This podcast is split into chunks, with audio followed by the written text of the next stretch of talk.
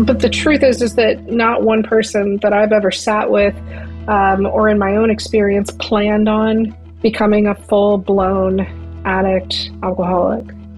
It doesn't work that way.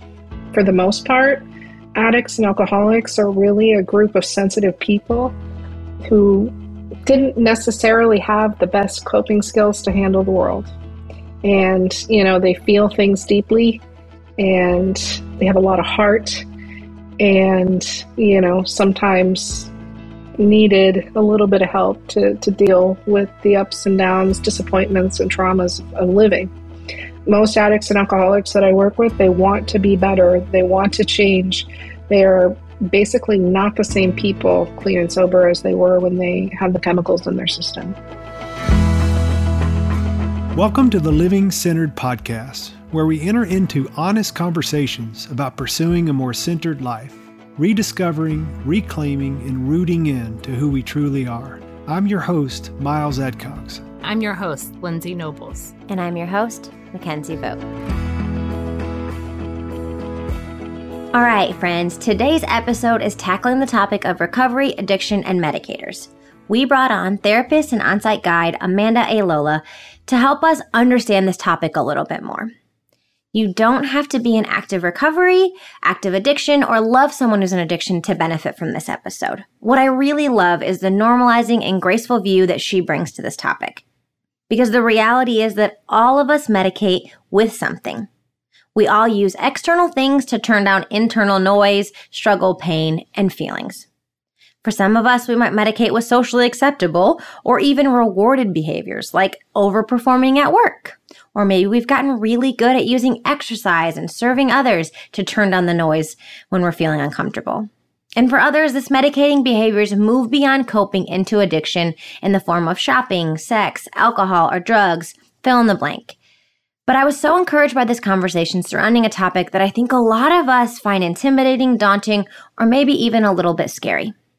In this interview, Amanda helps us understand medicators, their role in our lives, and also dives into the warning signs we might miss when it comes to addiction. She talks a lot about recovery and her own personal journey and the work that she's done for over twenty years with families, individuals, and couples.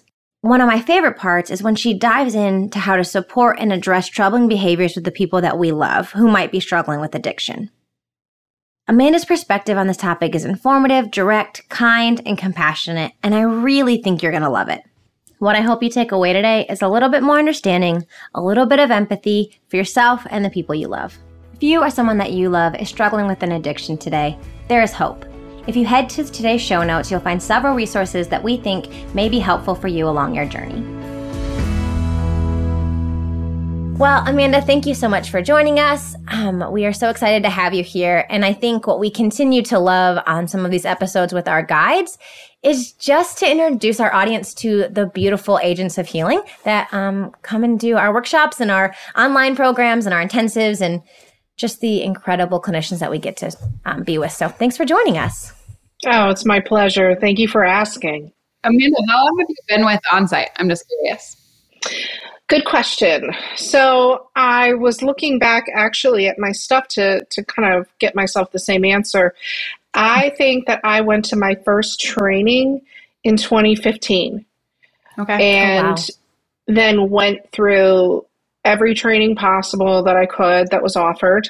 Um, and You know, I wasn't one of the people, you know, that I met at my first training that said, well, I'm here because I want to be evaluated and I want to be trained to work at OnSite. Yeah.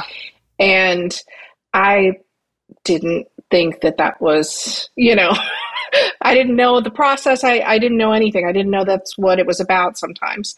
So during the process, I remember getting to uh, my training with Mary Bellafato and thinking, wow, this really clicks for me. Mm-hmm. And, you know, asking her at, at one of the breaks, like, do you think that I should do this? And she said, absolutely.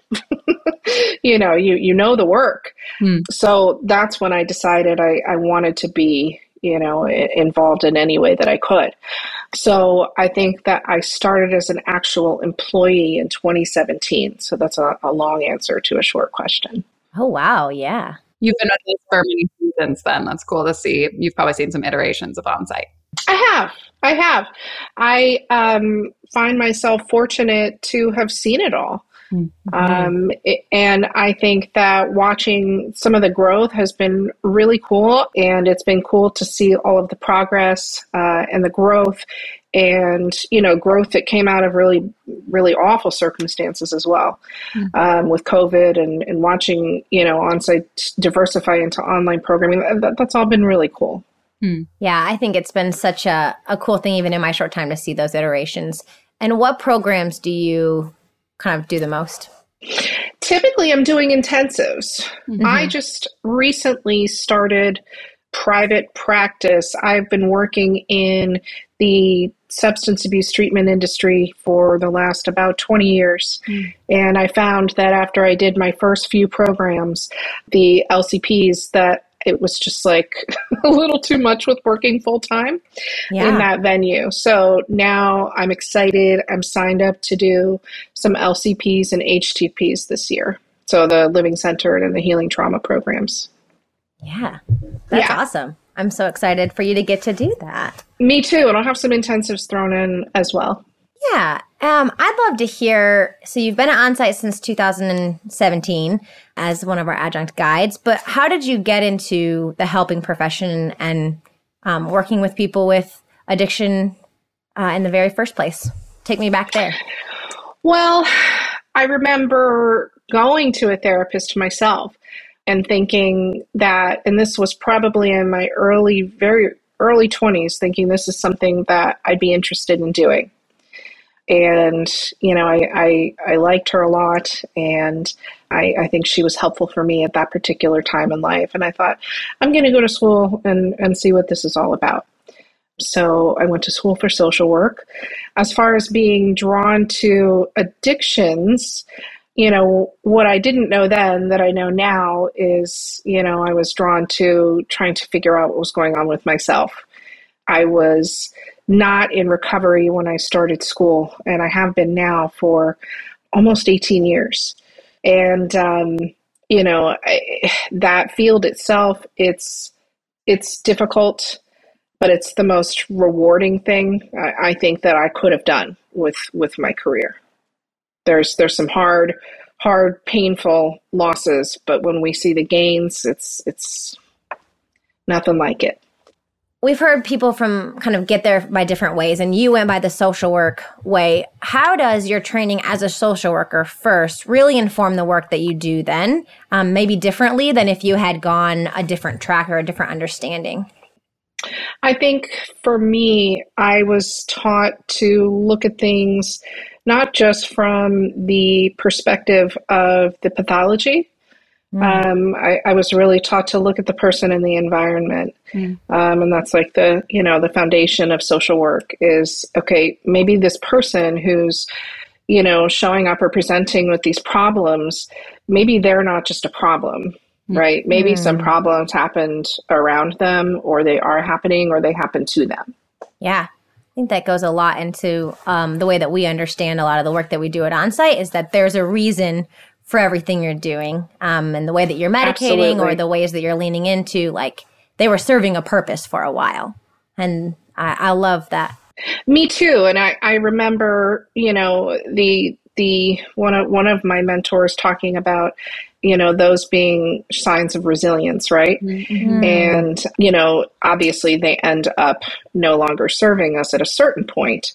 But I can't tell you how many times a client has said to me, I would have killed myself if it wasn't for my medicator. Mm. So I can have some real empathy and, and compassion for that, and realize what grief comes along with giving up the medicator, because it's the thing that got you through. Mm.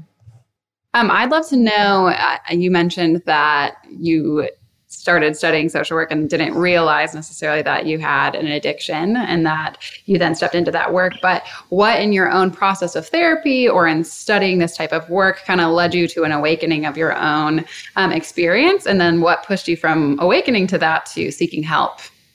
Well, I didn't say that I didn't know there weren't problems. Mm-hmm. I said I wasn't in recovery. Yeah. Um, so, you know, I, I'll, I'll tell a little bit. I had a car accident uh, when I was really young, really, really early twenties. And, you know, that there was some alcohol involved in that car accident. And, you know, that was a big shame for me and for my family for, for a really long time. And at this point, having come to the other side and achieved, you know, long-term sobriety, I can say that now. But it devastated my life. It devastated my family's life. I became permanently disabled after that. Um, I was, you know, initially diagnosed as permanently paraplegic and wheelchair bound. Wow. Mm. And for some reason, you know, most likely a spiritual one, I didn't, I, I just showed up to the, to the gym. I was, I was gifted the use of my legs and, and my lower body again. Wow. Um, it's not perfect and I do need some help, but we kind of defied the odds. So I absolutely knew substances were a problem. I did not know about recovery. Hmm. Mm. And um, going through one of my internships, and this is probably taboo to say, but going through one of my internships, I, I learned what recovery was and even felt admiration and kind of a sense of like, okay, these people, all of these people here, because it was in treatment, mm-hmm. all of these people are happy and they're functional and they're living life and they're yeah. doing it sober and clean. Like I can probably, I, I can do that. Mm. Mm. And from then on, it was, you know, a series of steps to get to, you know, the point of permanent sobriety, but I got there. Yeah.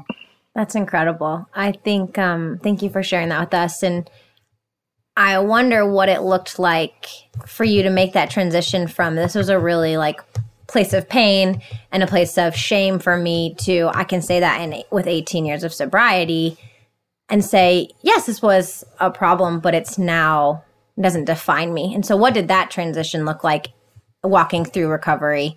Because I think you had a really even, a really graceful lens of it was doing something and you have uh, compassion mm-hmm. for the clients you work with. And I think that must come from your mm-hmm. own story. Sure, sure. And I, I think some of the process is, you know, getting vulnerable about that.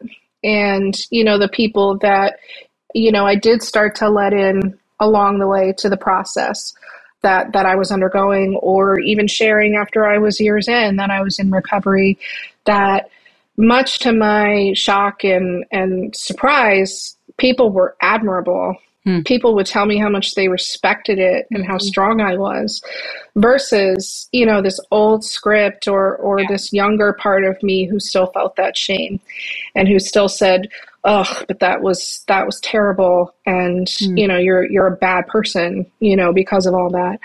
So I think that was a piece of it. And then really starting to do more internal work on, you know, rescuing those parts and pieces of me that believed all those things that, that weren't real, um, that it was something to be ashamed of, that I was defective, that I was never going to be like everybody else. Mm. And those things just...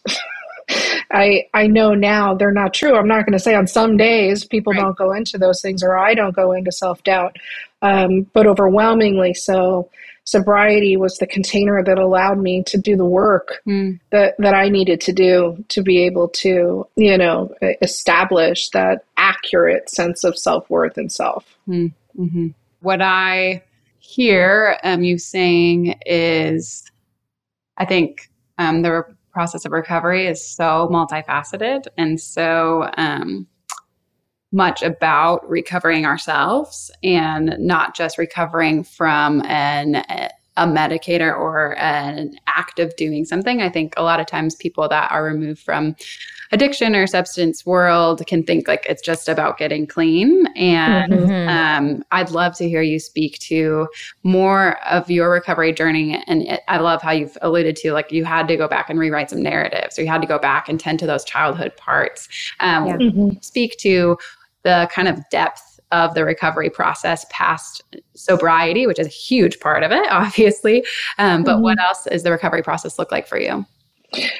You know, obviously the, the chemical sobriety is, is, you know, like you said, the, the necessary foundation, right? But sobriety for me goes beyond that in that this is about spirituality. And I don't mean necessarily just about higher power. Mm-hmm. Um, you know, for me, that's necessary, but also um, how does my spirit interact with yours? Mm. How does my spirit interact with my, you know, higher power and people around me? And, and that's really about, am I living the kind of principles in my life that I can feel good about? Am I living with integrity? Mm-hmm. Am I being somebody and living as somebody that I can feel proud of? Mm. Most of the time, I can say yes to that. And even when I say no on that particular day, I, I've got a fix for that too. Yeah. I just go, I just go talk it out or, mm-hmm. you know, make it right. Yeah. Um, so I'm not saying the standard is perfection, but it, it's, it's really cool to be able to, you know, look at my actions of today and, and, you know, my, my, my past, um, for the most part for, you know, almost two decades and, and be able to say, I'm proud of that person. Mm-hmm. Mm. Yeah. That's beautiful. Yeah. I, yeah. I think recovery has so much to teach us all. Um, and I think a lot of people don't engage with the process of recovery if they're not in active addiction, um, or have mm-hmm. a loved one that is. And mm-hmm. since working at Onsite, I've really learned a lot about just learning from the process of recovery and what we all can mm-hmm. benefit from that. And I mm-hmm. wonder if, um, for people who are listening who maybe could potentially tune out this conversation because they aren't um, actively abusing a substance or something of that nature, or don't have a mm-hmm. loved one who is, how, what does recovery have to teach us all about our own healing process? That there is the possibility of redemption, so to speak. Hmm. In that, you know, I can have things that I don't like about myself. I can have behavior patterns or self-limiting beliefs that, that get me in trouble or that damage my relationships with myself or, or others. The good news is, is I can sit down and go through a pretty simple, you know, list of, of, of tasks, so mm-hmm. to speak, and figure out what they are and what I want to do with them, and then go talk to the people, you know, mm-hmm. that they have harmed. Mm-hmm. So I get to, you know, really try and make things right with people. Yeah. Mm-hmm. Um, and that, in addition to being transparent about it, um, that is the biggest kind of shame buster, mm. I, I think, yeah. is being able to go talk about that thing so it doesn't hang over my head and I don't feel that weird kind of like, right. mm-hmm. oh God, am I going to run into that part? What, if, right. what if I run it? What am I, I you know, like being mortified? No, I, I don't have to do that. Yeah, I don't have to do that. So there's a simple mm-hmm. design mm-hmm. that that's really clearly, you know, written out. That's the first piece of it. Mm. What I hear there is like a lot of ownership and a lot of agency in our own healing. Yeah. Absolutely. The the accountability has to be there, you know, mm-hmm. for, for any type of change to occur. If I can, you know, identify that, I can jump out of, you know, the that victim ego space and really say, all right, well, this thing might have happened, but this is what I can do about it and what I can't. As I'm hearing you say that, I think there's so much beauty and having the type of relationships that I would make up that are built through recovery and that I found even in some of my own recovery work from people-pleasing and codependency is that you foster relationships where that becomes symbiotic, where if I go to you and say, hey, I feel a little off with this interaction, or I felt like there's just a permission to call things out differently, to mm-hmm. call out, hey, this feels awkward between us, instead of festering and letting it get bigger than it actually is, which is my M O, I feel comfortable to go and say, hey, can you hold space about this? And maybe it's something that didn't even cross your mind, but we can now talk about it and I can make sure that we're okay. Or I can say, hey, I actually want to do a redo. Mm-hmm. The way that I responded in this situation, I think it leaves so much room for that symbiotic relationship back and forth. And then people feel the permission to approach me in that. Like, absolutely. I just have mm-hmm. found so much beauty in that. And when you were saying, I don't I can do something about it. I don't have to be trapped in these patterns. Mm-hmm. You know, I think there's so much freedom and so much grace. Um, mm-hmm. I think being at Onsite has really changed my filter and the way that I approach relationships. And I think it's because we are in an environment where people are taking people those are principles of recovery. Yeah. Yes. Yeah. Well, and I think, you know, the honesty that you have to have with yourself to be able yeah. to identify that really is the necessary foundation to go be honest, you know, with mm-hmm. other people and, mm-hmm. you know, speak what's really going on for you. I might be too honest sometimes, um, just in my feedback. Um, but I'm the person that I would rather name it. Mm-hmm, and, mm-hmm. you know, people, clients talk to me all the time about, well, what am I supposed to say? Yeah. Well, you're supposed to say what's in your head and, and you're supposed to name it. And, mm. you know, if somebody doesn't respond to that, like we, we can, we can handle that too. Mm-hmm. We can figure out what we're responsible for and what we're not. Yeah. I love that. Yeah. Um, speaking, when you said talking about naming things, there's obviously speaking truth to other people and then speaking truth to ourselves. And mm-hmm. earlier when you mentioned, um, you were using the word medicator. And I think for a lot of people, maybe they aren't super familiar with that word or understand it in the broad scope of their own experience. And mm-hmm. I think we often think of medicators as a coping, or we could say coping devices or things like that, mm-hmm. um, as an extreme thing that could turn unhealthy, like uh, alcohol abuse or drug abuse. Um, mm-hmm. But my time at Onsite has really taught me a lot about my own medicators and how mine mm-hmm. are easier to ignore, um, but doesn't mean yeah. I'm not using them and abusing them in the same ways. So for me, something like workaholism and people pleasing and all sorts of things like that. So I was wondering if you could speak to medicators. What is a medicator? How do people use them? And when does it turn from a healthy coping mechanism to when should we pay attention to it as a warning sign that maybe we're using it in a way that's unhealthy for us? I, I think for me, the easiest way to explain a medicator is anything that's going to change the way that I feel hmm. and, you know, get me outside of my original feeling or, or what was going on for me. Hmm. Um, so you're right. That can be something as widely respected as working. Sure. You know, which everyone's yeah. going to pat you on the back for. Mm-hmm. Um, that can be, you know, being a quote unquote people pleaser. That can just look like being a nice lady. Yeah. Mm-hmm. You know, but people don't know the private struggle that's going on. Sure. Or exercise. I mean, mm. you get praised, you know, all day long for exercising.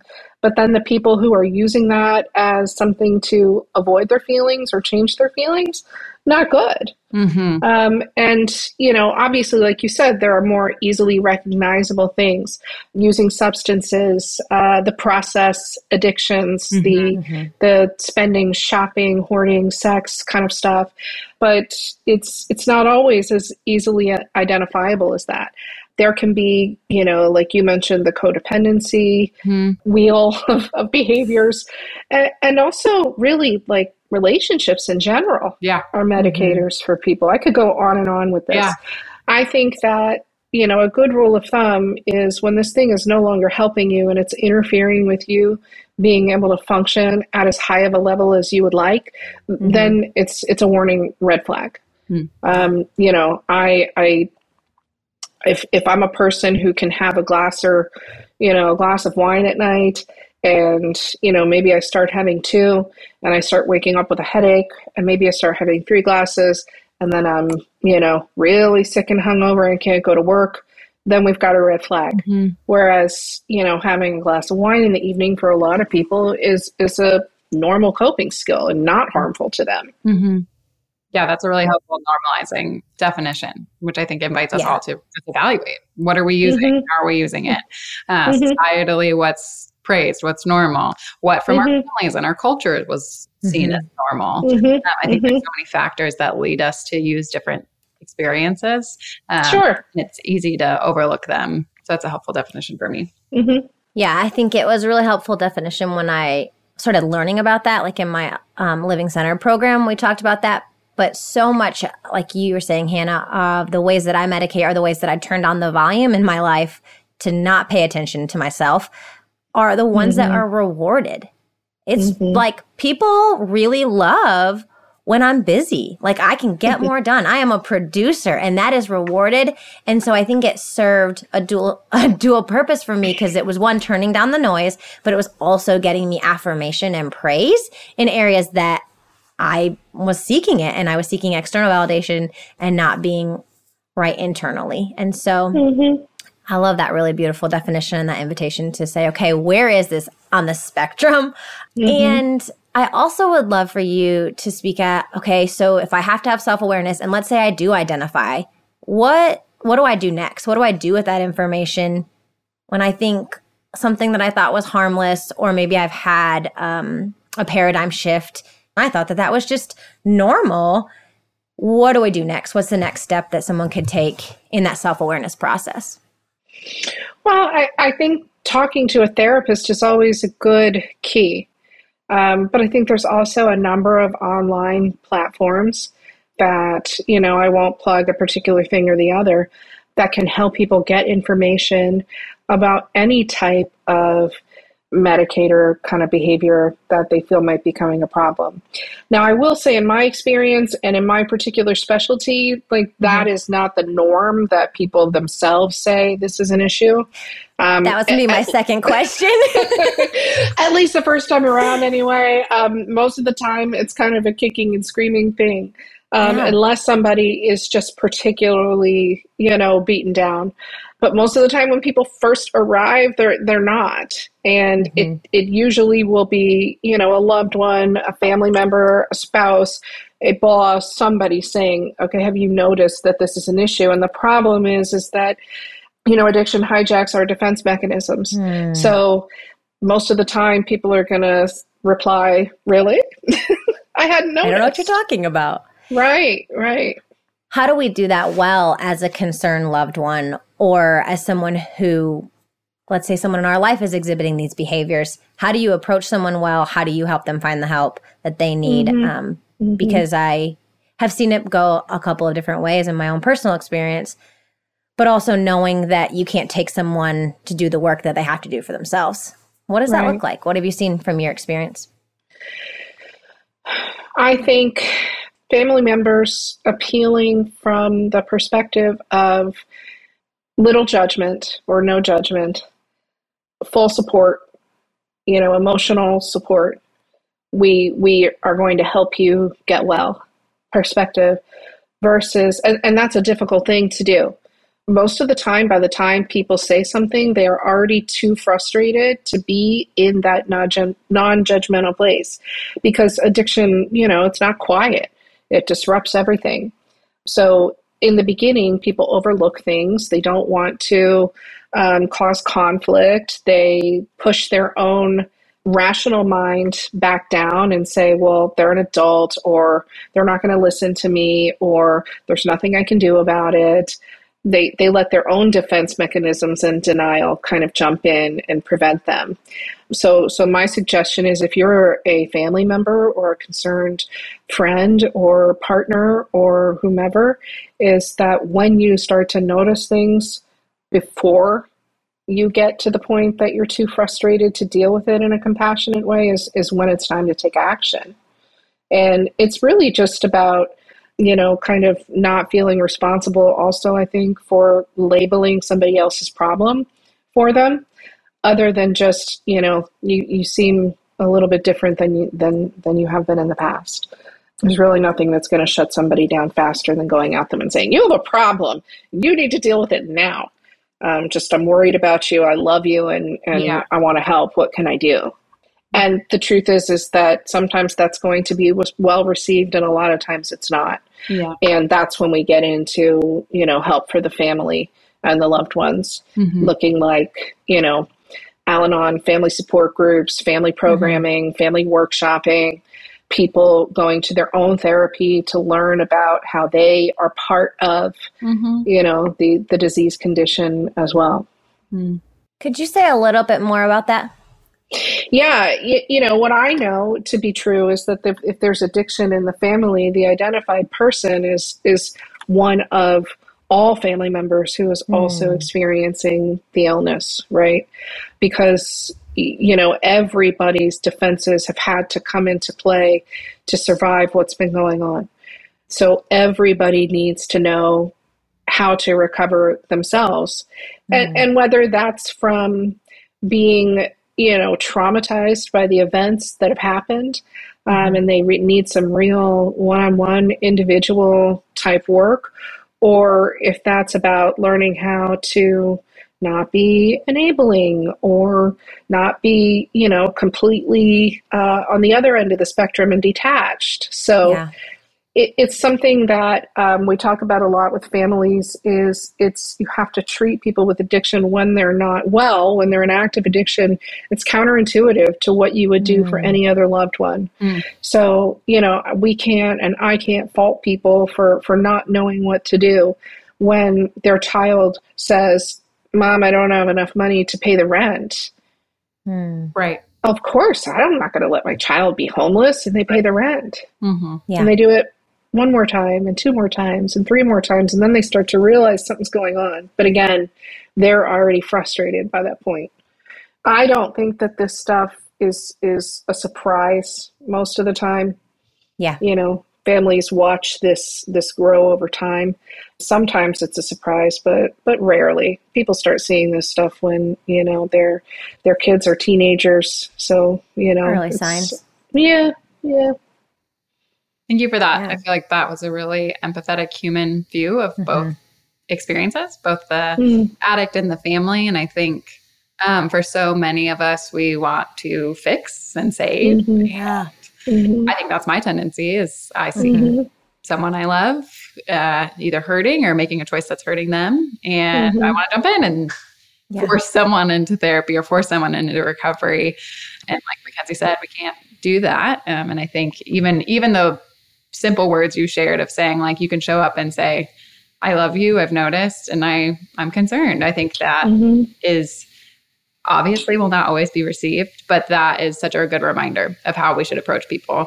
Right. And I mean, it, it may not change anything then, but it might change it yeah. later. Mm. You know, that person remembering, mm-hmm. okay, well, when Hannah came to me and told me yeah. that she was worried, she didn't shame me about it. She didn't say she was going to cut me off about it. She just, you know, wanted to be there. And, and maybe then you're that person that they seek out. And I, I know, you know, from my professional lens, the way that I interact with people that are, you know, seeking help is from that perspective. And even when they, they relapse seven times, they're still mm-hmm. going to get that response from me. And that's why they come back the eighth. Yeah. Yeah. I'm curious about, um, you mentioned earlier that we're doing a lot of times medicating behaviors or addictive behaviors to not feel something. So mm-hmm. how do you support someone as they take away the thing that was keeping them from feeling, and then they start feeling the things that they've been avoiding for a really long time? And what does that support process look like? That's a really good question. Um, when we're talking about substances specifically, people are not only feeling, sometimes they are numb. So there's two sides of a coin, right? But either way, when the feelings come back, they're going to be big, they're going to be unpredictable, and they're going to be intense. And, you know, for me, the safest way for people to manage that is in some kind of supervised setting. As we said, like, we've ripped away the primary coping skill that somebody has. They are not equipped to handle, you know, those big, intense feelings right away. And most likely will will reach out for the medicator again if they're not in some kind of supervised setting.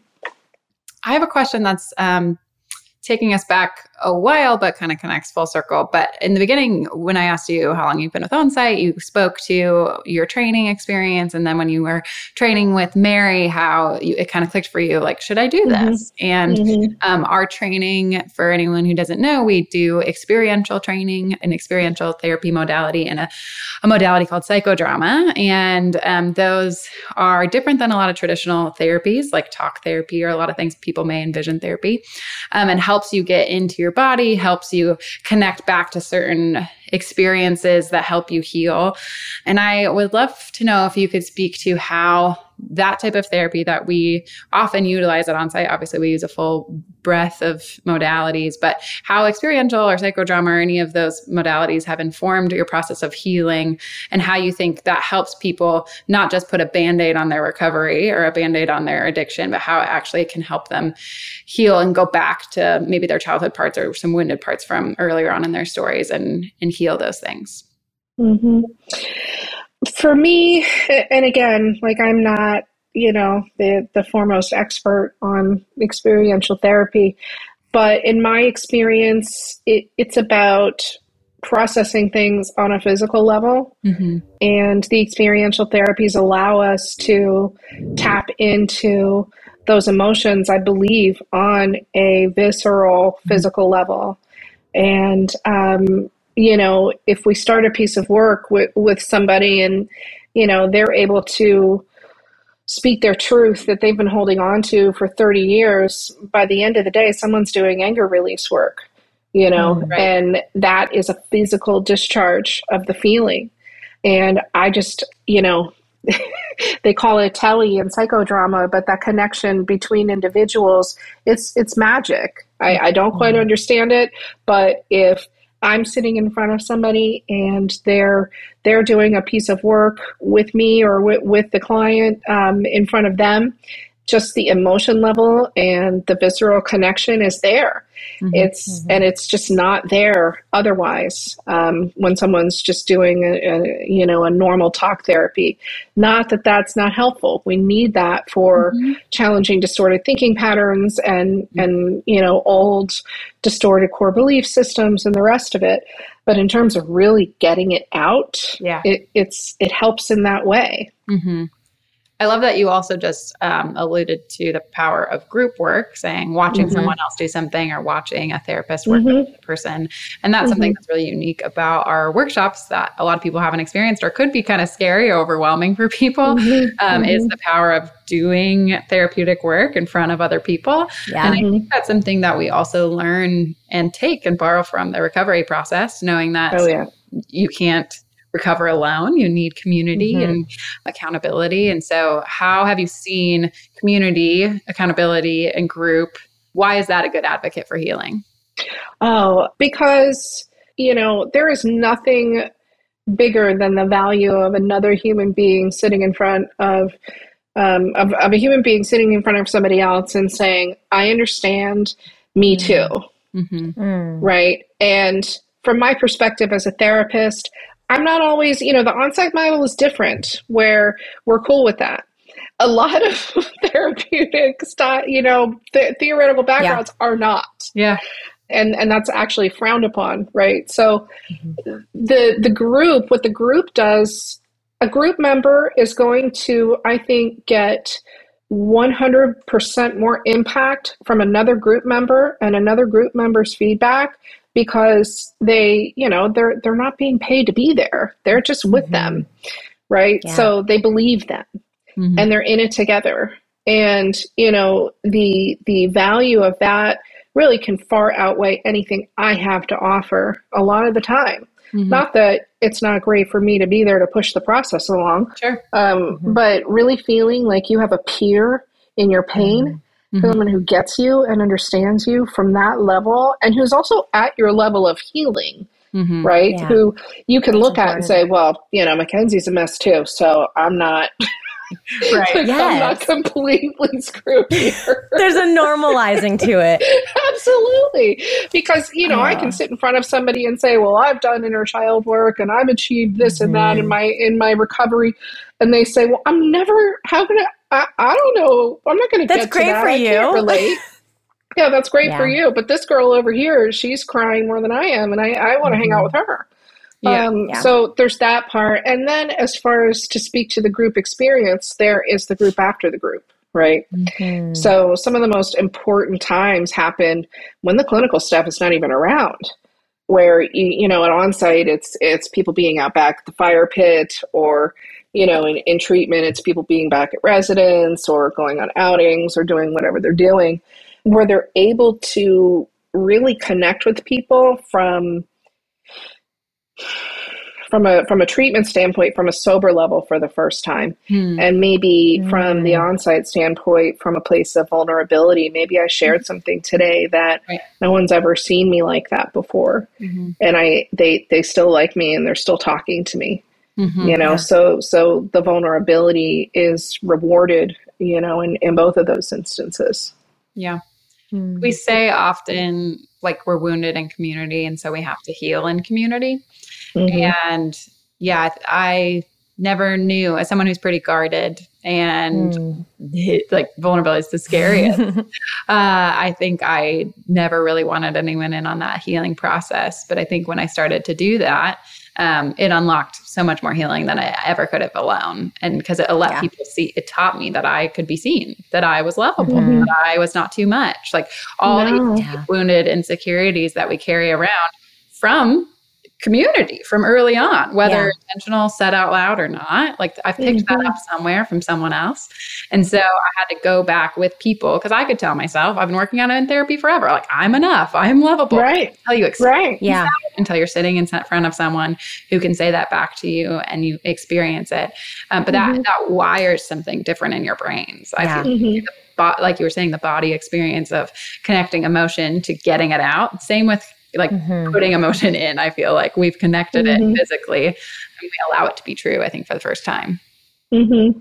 I can remember so vividly um, this kind of, you know, I, I I did go to treatment as part of my story. Um, mm-hmm. And this really kind of like old school chemical dependency treatment assignment of like write down twenty consequences of your addiction. And then it was like this super big deal because you had to read it out loud and being, you know, just terrified to do it and saying these mm. like wickedly shameful things to this group of people.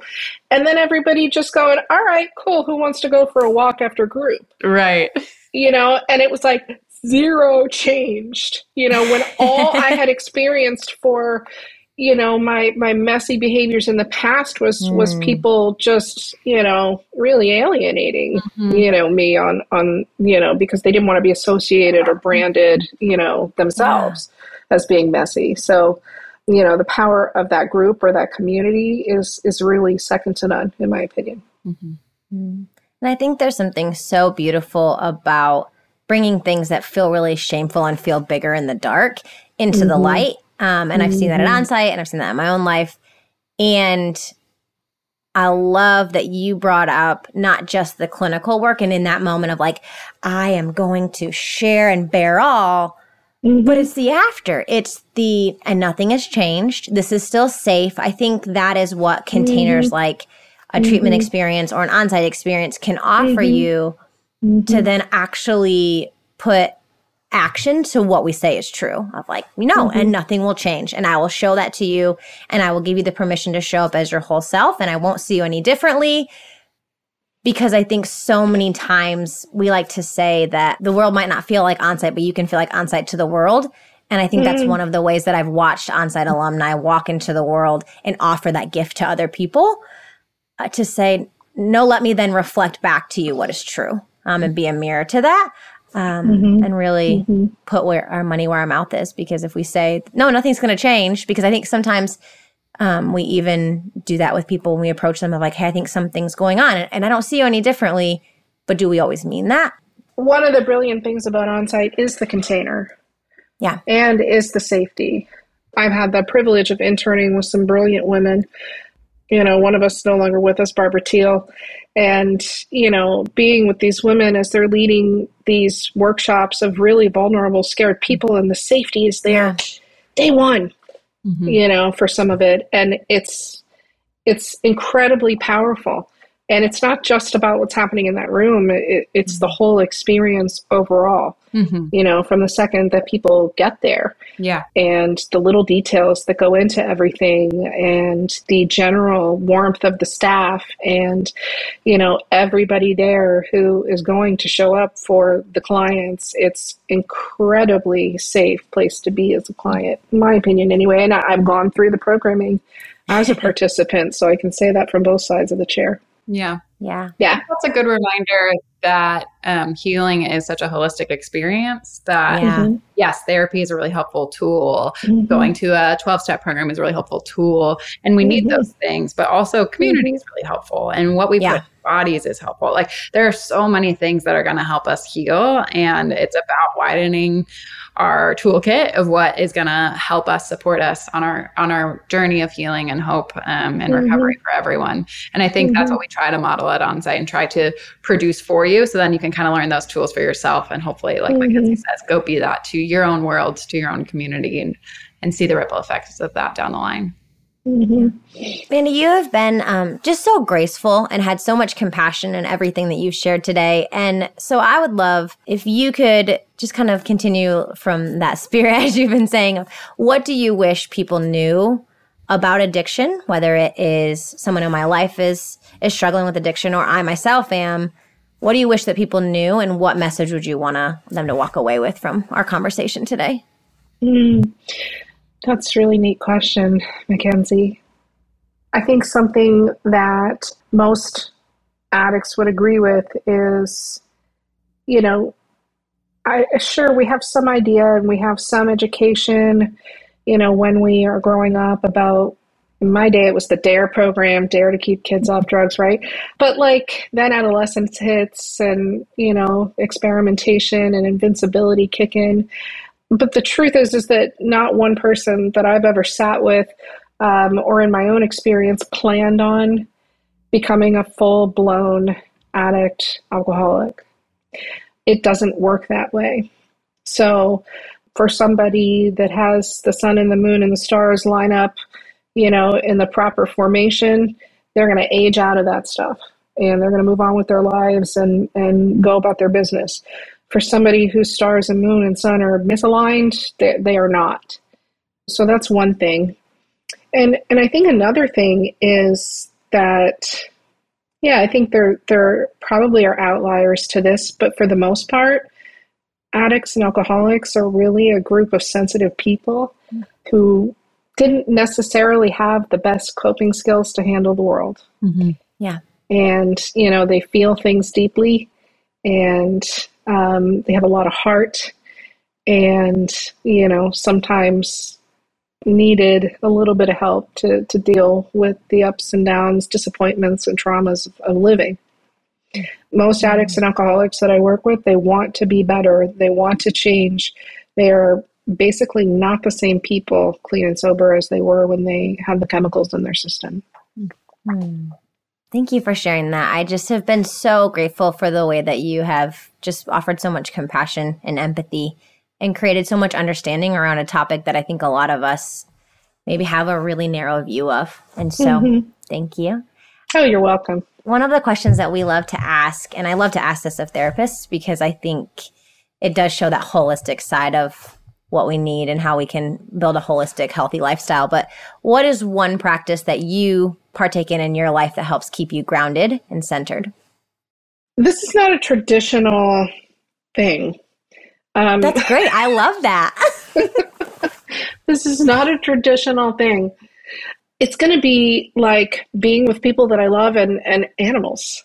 Yeah. And my pets. It's not, you know, obviously there there's prayer and, and there are spiritual practices and, you know, living by a set of principles and, you know, really big bubble baths and um, as much, you know, water time as I can get, um, whether that's a beach or, or wherever.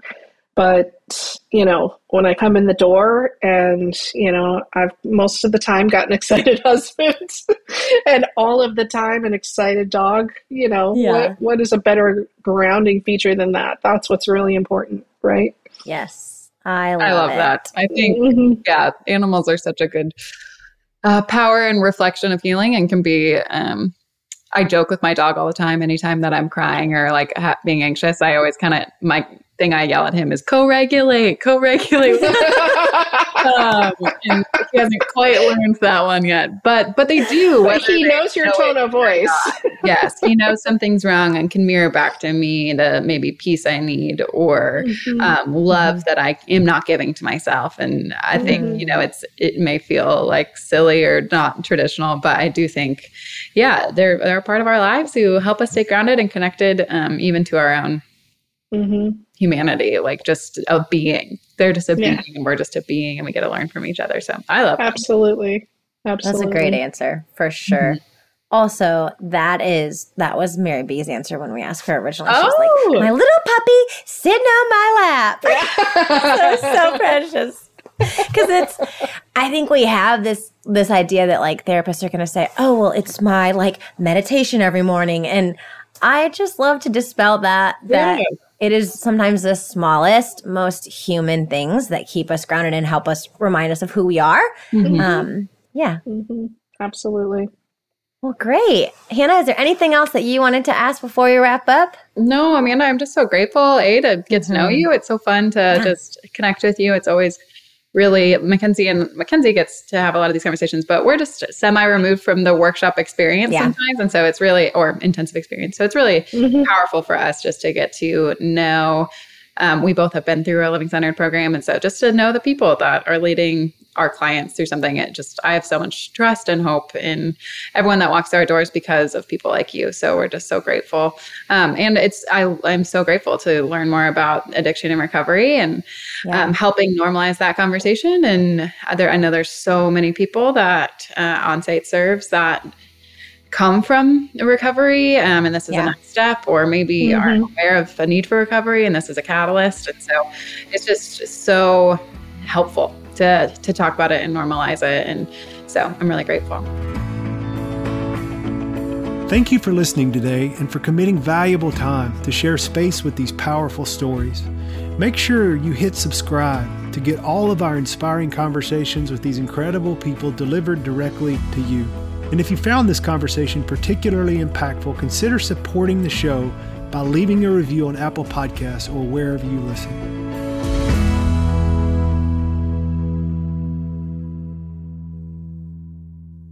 When our emotional health is suffering, many of us begin to feel alone and overwhelmed. If you're in that place right now, we deeply encourage you to ask for help. If Onsite can support you in connecting the dots with one of our programs or other offerings, our admissions team would love to connect with you. Simply call one eight hundred three four one seven four three two or visit onsite workshops dot com.